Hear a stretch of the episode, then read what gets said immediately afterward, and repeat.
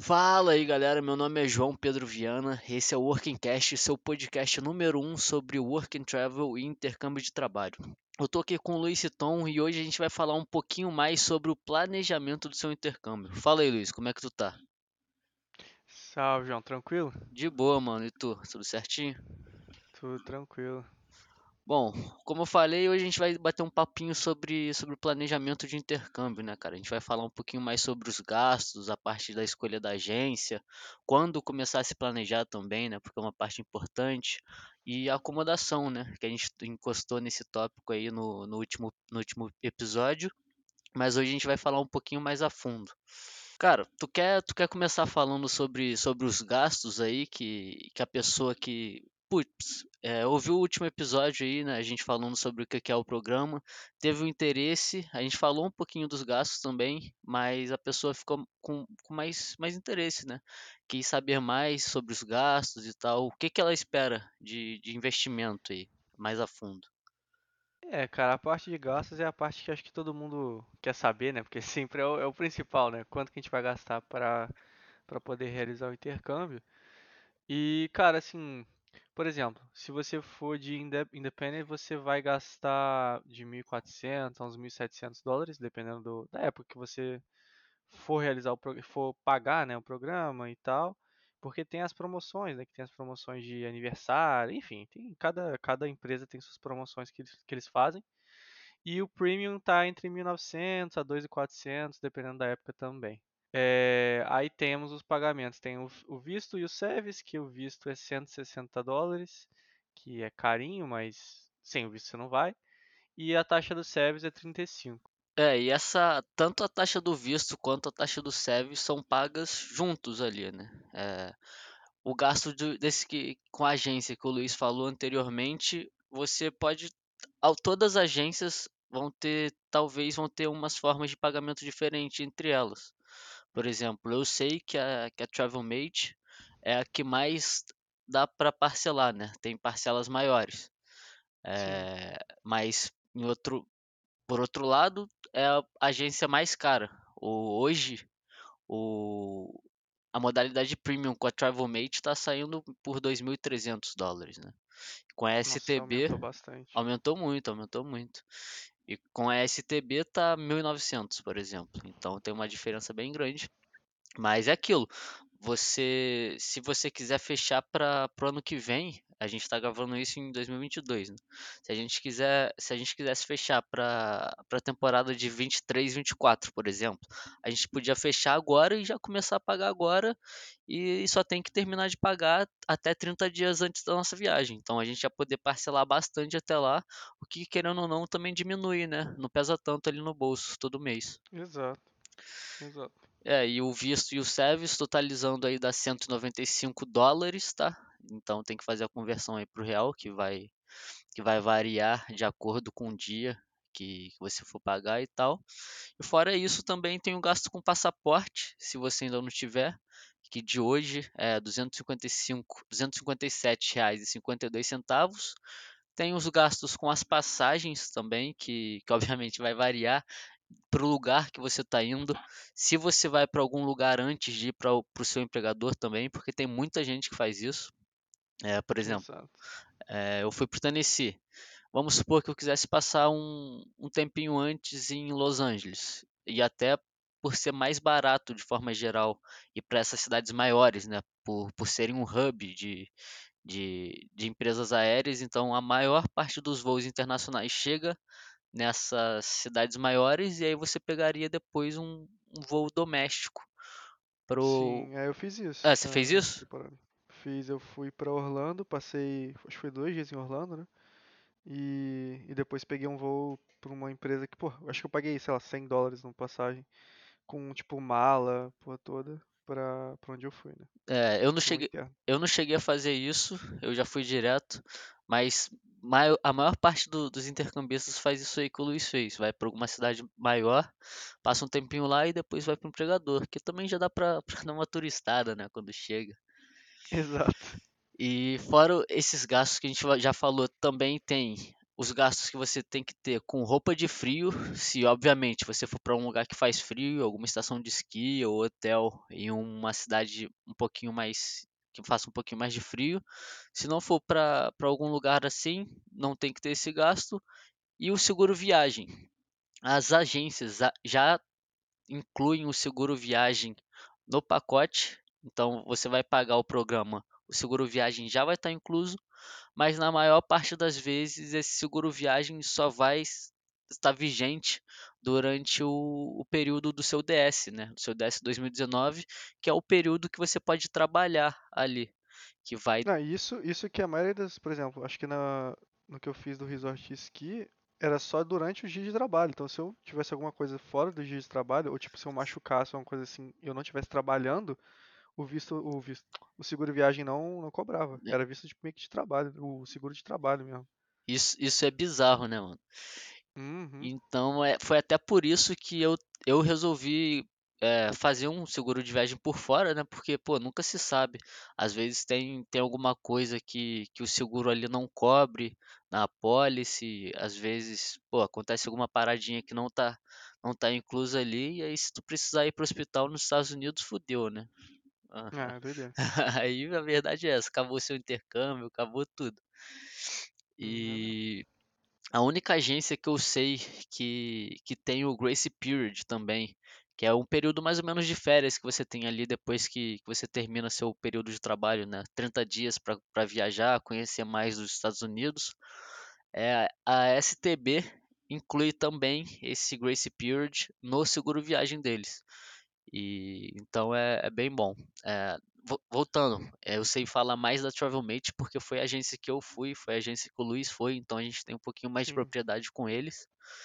E eu tenho certeza que na Travelmate o seguro viagem depende do sponsor. Então, o seguro que eu tive não é o mesmo que o Luiz teve, porque eram sponsors diferentes. Sim. E aí tem uma coisa ruim que você só vai ficar sabendo, você só recebe a policy bem no final, tipo, um mês antes de você embarcar, 2 meses antes.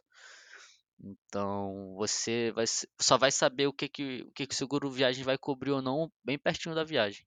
Eu achei melhor contratar outro seguro, como eu falei.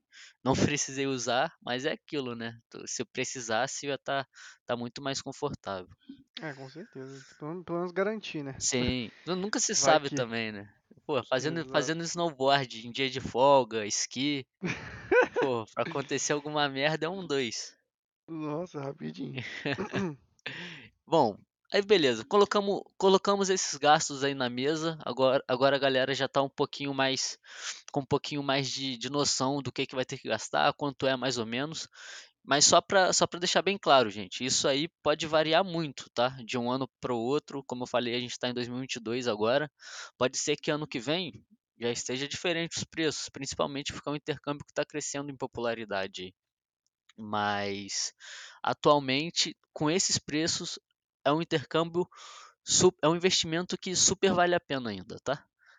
Como a gente falou no último episódio, você vai recuperar o dinheiro que tu fez, o investimento que tu fez, e tu vai ter uma experiência muito foda. Com certeza tu vai se amarrar. Mas bom, com esses gastos aí, com a noção do que tu vai gastar, partiu para a hora de escolher a agência, né? Porque como a gente já falou, tem várias. As pessoas olham de fora assim, ficam até meio perdidas, né? Mas, putz, como é que eu vou escolher a tal agência? Tem um monte, por que eu escolheria essa e não essa? Essa tem opções de pagamento melhor do que essa, o que eu faço? O que tu indica, Luiz, para escolher uma agência aí, na hora da pessoa fechar?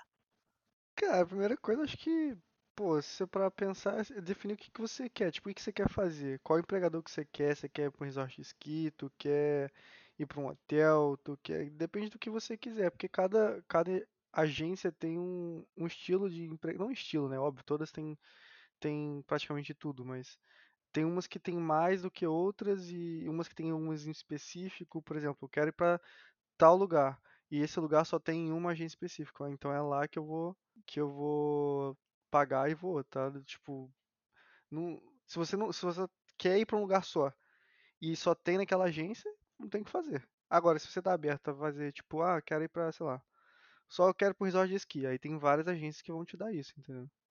Sim, sim. Então, Não, é o que eu sempre falo também, na hora de fechar uma agência, o que você tem que fazer é tu tentar pegar a lista dos empregadores ali de cada agência, né, das temporadas passadas, Exato.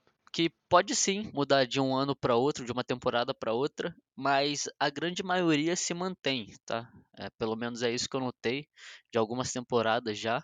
E aí dentro dessas listas você vai vendo alguns empregadores que te agradam, né? Que batem com as suas prioridades ali de, putz, eu quero ir para uma cidade que não seja tão isolada e eu quero trabalhar numa estação de esqui.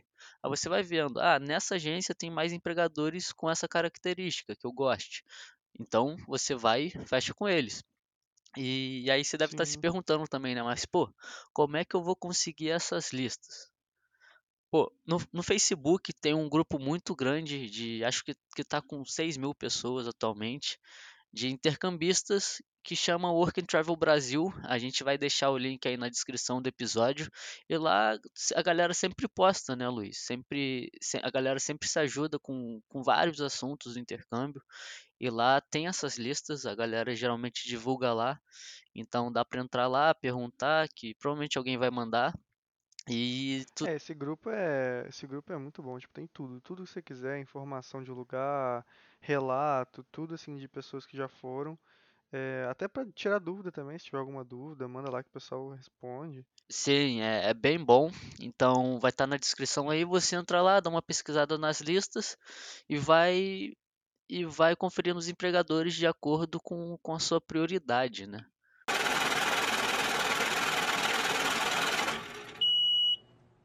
Aí, bom, depois você já escolheu sua agência, já sabe tudo que você vai ter que gastar, já está ali na ponta do lápis, tem que escolher a agência e fechar. Quando mais ou menos acontece esse prazo aí, tem que ser muito antes ou já é mais perto da temporada? Como é que é isso aí mais ou menos, Luiz? Cara, acho que assim, o ideal mesmo é tipo ser um ano antes para assim, você conseguir pensar direito, não ser tudo corrido. Tipo assim, eu fui muito corrido, fui, sei lá, 3-4 meses antes, e não recomendo, porque você acaba escolhendo o que sobra, as empresas que sobram para você ir.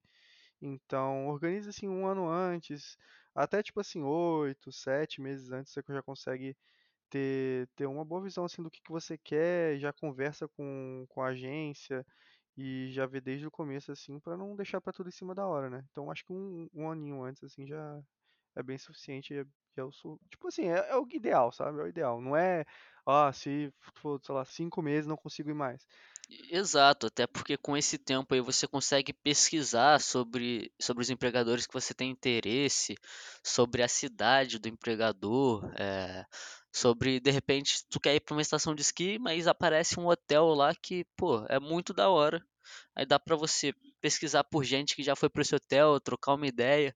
Então eu concordo com o Luiz, eu diria aí de 1 ano a 1 ano e 2-3 meses, para ter um pouquinho de tempo a mais. É claro que com 8 meses tu consegue se planejar tranquilo e ir, ainda mais se tu tiver uma graninha guardada ali. Mas a gente tem que levar em consideração também que tem algumas agências, como a gente falou no último episódio, que priorizam quem fecha antes, né? Quem paga o programa antes. Por exemplo, na STB é assim, tem essa lista de prioridades, então, teoricamente, quem fecha antes fica com as melhores vagas. Então, se a STB, por exemplo, é uma agência que te agrada, que tem empregadores que te agradam, eu recomendaria você a começar a se planejar até um pouquinho antes de 1 ano. 1 ano e meio ali seria o ideal, a partir da temporada, né? Por exemplo, se você está ouvindo esse podcast agora, quer muito ir, quer fazer o programa na próxima temporada, 23-24, para STB, putz, já tá na hora de começar a se planejar agora, entendeu? Que aí já deve ter gente fechando para a próxima temporada. Na Travelmate eu tenho certeza que já tem gente fechando para a próxima temporada. Então já deve ter, isso já deve estar rolando também nas outras agências. Então, mete marcha, começa a se planejar aí, tudo certinho, né? Questão de planejamento financeiro, que aí vai de cada um. Questão, escolha de empregador, que a gente já falou, e é isso, 1 ano, 1 ano e pouquinho, eu acho que é o ideal.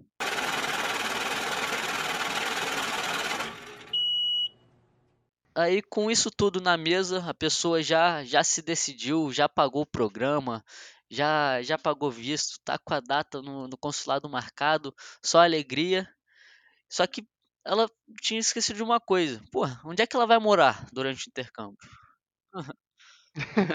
Pô, não prestou atenção, tava meio perdida. E aí? A moradia é onde? É por conta? Tu que tem que desenrolar? Ou o empregador oferece? Qual foi da moradia? Cara, depende muito de onde você vai, né? Porque cada lugar tem... Cada empregador oferece um tipo de moradia. Às vezes tem uns que nem oferecem nada. E é uma parte importante, assim, pra você escolher, porque... Pra pesar um pouco nos seus pagamentos, sabe? Porque, por exemplo, se o empregador te oferece um lugar pra você ficar por um valor que você acha que é muito, assim, você tem que pensar, tipo, porra, acho que às vezes não vale muito a pena ir pra esse lugar, por mais que eu goste muito, porque...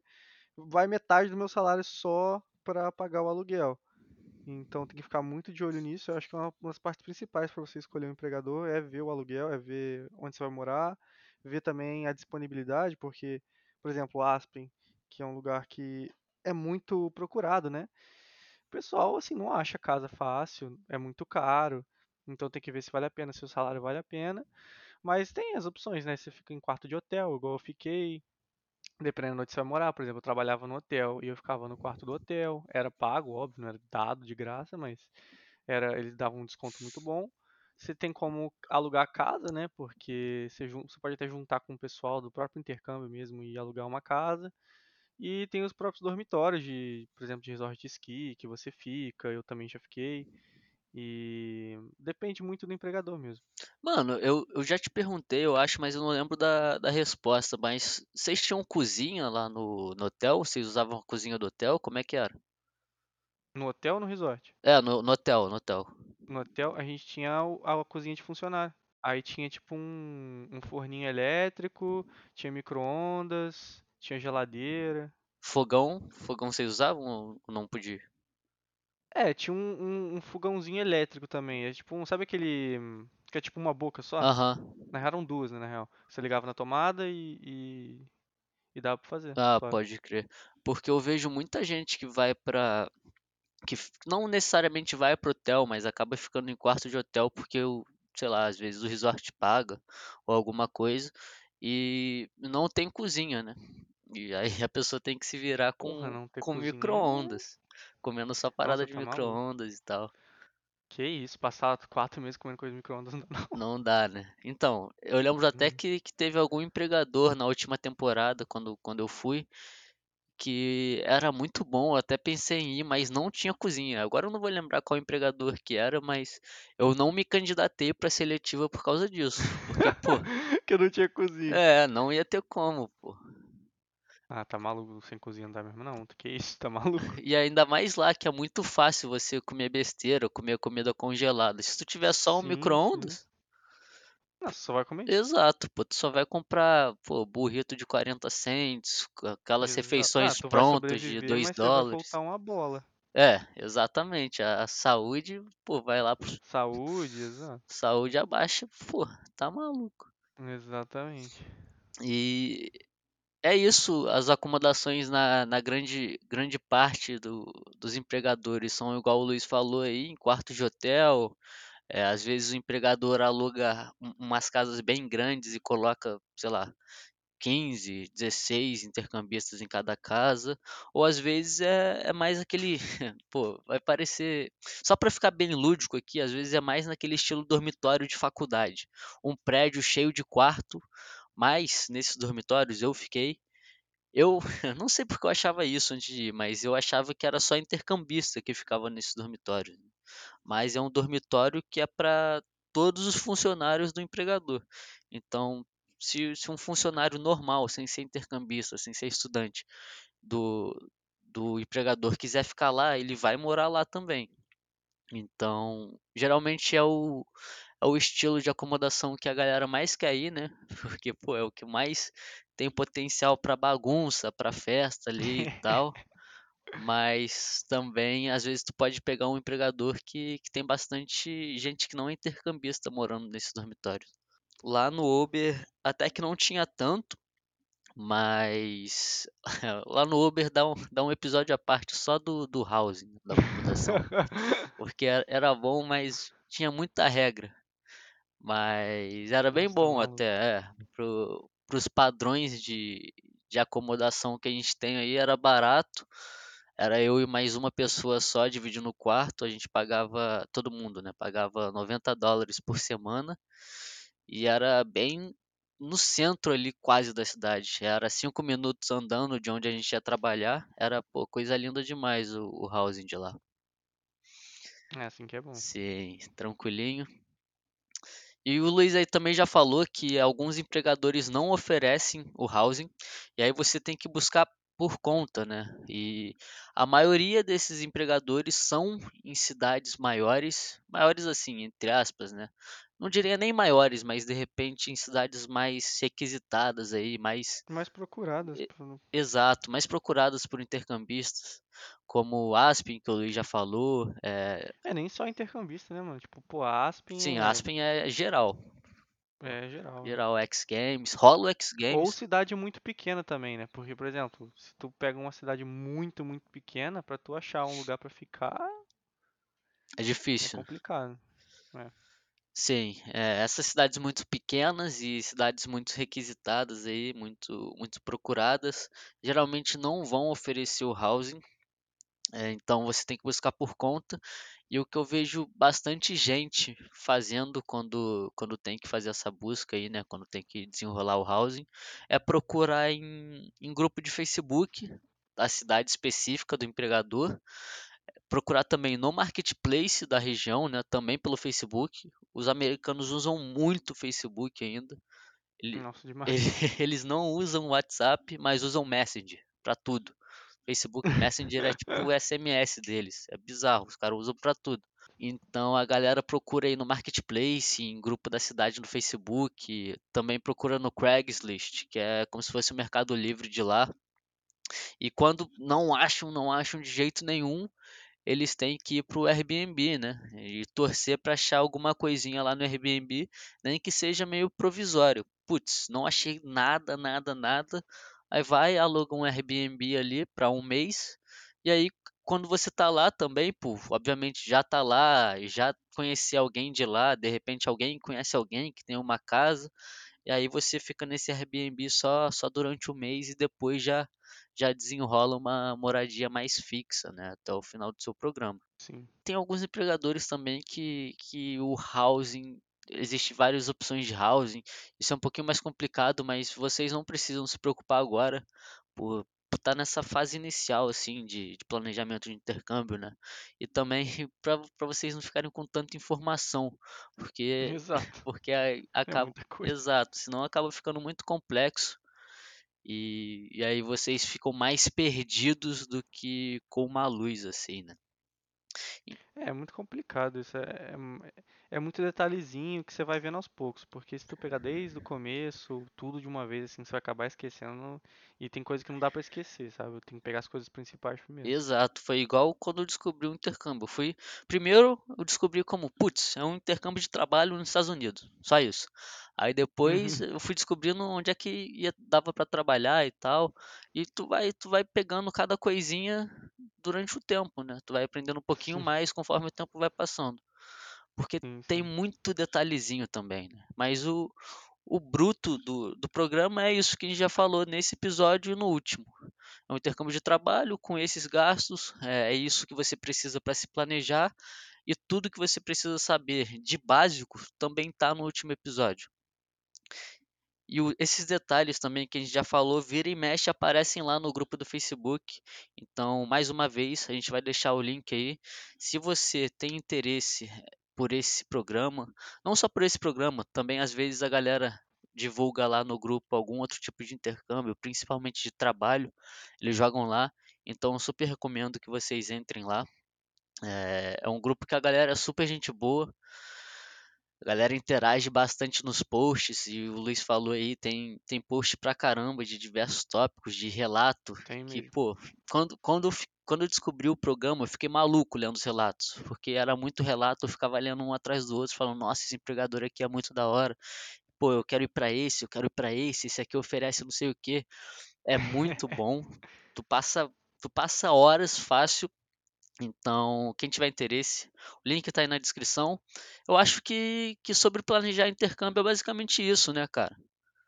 É, até para não alongar muito, a gente não, sabe, é muita informação, tem que passar o básico mesmo para o pessoal entender, quem está começando a entender agora sobre o programa, é literalmente pegar o básico, o básico e o mais importante, né, para conseguir fazer direitinho. Aí se tiver mais dúvidas mais específicas, pergunta para o pessoal das agências, eles vão saber responder, eu espero, né, e... Porque tem, nossa senhora, tem agência que não sabe responder nem o básico. Mas é complicado. Exato, e também é isso, tem coisas que pode variar muito de agência para agência. E como a gente não tem esse conhecimento, não adianta a gente falar uma coisa que se aplicou para a gente, mas que de repente não vai se aplicar para alguém que não está indo com a Travelmate, por exemplo. Exato, é muito diferente de uma empresa para outra. Exato, então... Depois que tu decidir tua agência, que o que a gente falou se aplica até tu escolher a sua agência, beleza, aí você vai perguntando pro seu consultor ali, como consultor, ele deve estar muito mais preparado que a gente, e aí tu vai vendo de acordo com ele. E também a gente não entrou muito na questão de planejamento financeiro e tal, porque é uma questão muito pessoal, né? Às vezes a pessoa... aconteceu alguma coisa, ela tá com um dinheirinho ali guardado, sei lá, uns 8, 10 mil, já é muito diferente, por exemplo, do planejamento que uma pessoa que vai ter que pagar o intercâmbio do zero. Não tem nada, mas quer ir. Então não adianta a gente falar esse tipo de coisa aqui, porque, de novo, vai ser uma coisa que vai variar muito de cenário para cenário.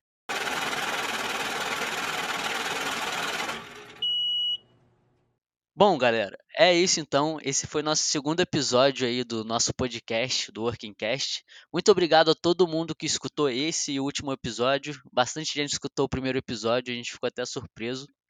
Então, muito obrigado mesmo.